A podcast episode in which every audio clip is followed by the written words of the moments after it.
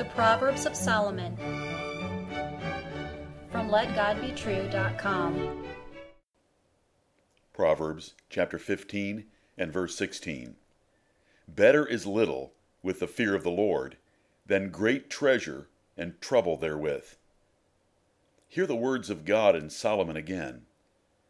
Better is little with the fear of the Lord than great treasure and trouble therewith. Get your priorities right. Live a great life. Grasp the meaning and value of this incredible proverb. The wisest and richest king ever gave inspired insight into maximizing your life. King Solomon experimented extensively with everything possible in life, comparing all things and their results for you, so you can avoid the perplexity and pain of a misguided life. He was most qualified to do so, for God gave him great wisdom, wealth, power, and a peaceful reign. He immersed himself in every pursuit from knowledge to pleasure, from construction to mirth. He had 1,000 wives, his own zoo, and his own orchestra and choir. He accumulated wealth and properties until he was the richest in the world. He tried everything he assessed the outcomes both intelligently and foolishly. His analysis of life is invaluable. What did Solomon conclude after testing every possible means for human happiness and purpose in life? You may read it in Ecclesiastes 12 and verse 13. Let us hear the conclusion of the whole matter. Fear God, and keep his commandments, for this is the whole duty of man. Listener, there should be no questions in your mind. This is the most important thing for you to find and keep. What is better, being poor with the fear of the Lord, or being rich without it? The answer is simple. And it was a rich king that wrote it. The fear of the Lord is the key to your life. It has the greatest reward, and it will save you from trouble. Neither assets nor income can bring the contentment, joy, and blessing of God that fearing Him will bring. What is the fear of the Lord? It is eager reverence and affection for the Creator God that fills the soul with confident and satisfying pleasure. It leads to hatred for sin and a strong desire for holiness. It causes sober reading of His Scriptures and eager desire to learn more. It leads to a life of godliness and love with fruit the world can never bear. Fearing God results in godly living in truth and wisdom.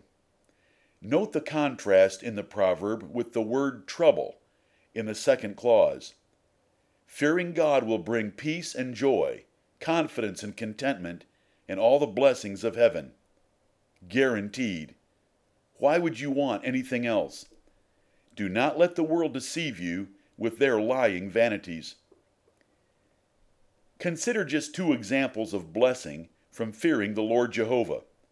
First, it is the foundation of wisdom and knowledge, as Solomon has taught already in this book of Proverbs. Therefore, you will be wiser than peers or teachers. Second, God constantly searches the earth to find those that fear him so he can show his strength in blessing them. Riches and wealth alone are vanity and vexation of spirit, as Solomon admitted in detail. But they are even more so with the trouble that comes from not fearing the Lord. Even poverty can be good if you fear the Lord. If all this is true, and it is, great care must be used to marry and live with one fearing the Lord also. Who cares what you have in the bank if you know the living God and His Son, Jesus Christ? It does not matter what you eat or wear, or where you live. The fear of the Lord is a gift from heaven in your soul, for the world has none of it. Romans chapter 3 and verse 18. God mercifully chose to adopt you as His child from earth's masses of those that hate and disobey Him. Thousands of martyrs though burned at the stake slowly and painfully by their enemies, had great hope and peace, for their minds were filled with the fear of the Lord. They would not bow to any man, agree to any heresy, or defraud their Savior or his Scriptures of even one ounce of glory. No assets or income could provide the relief they enjoyed. Most think, and many Christians foolishly agree, that gain is godliness. Getting ahead must prove God's blessings in your life. But they are very wrong. For Solomon taught in Proverbs chapter 1 verse 32 that God blesses fools with prosperity in order to judge them. There is a better rule you need from 1 Timothy 6 6. Godliness with contentment is great gain. Solomon wrote other rules similar to this proverb, such as Proverbs 16 and verse 8. Better is a little with righteousness than great revenues without right. And Proverbs 28 and verse 6. Better is the poor that walketh in his uprightness than he that is perverse in his ways, though he be rich. And David wrote in Psalm 37 and verse 16, A little that a righteous man hath is better than the riches of many wicked.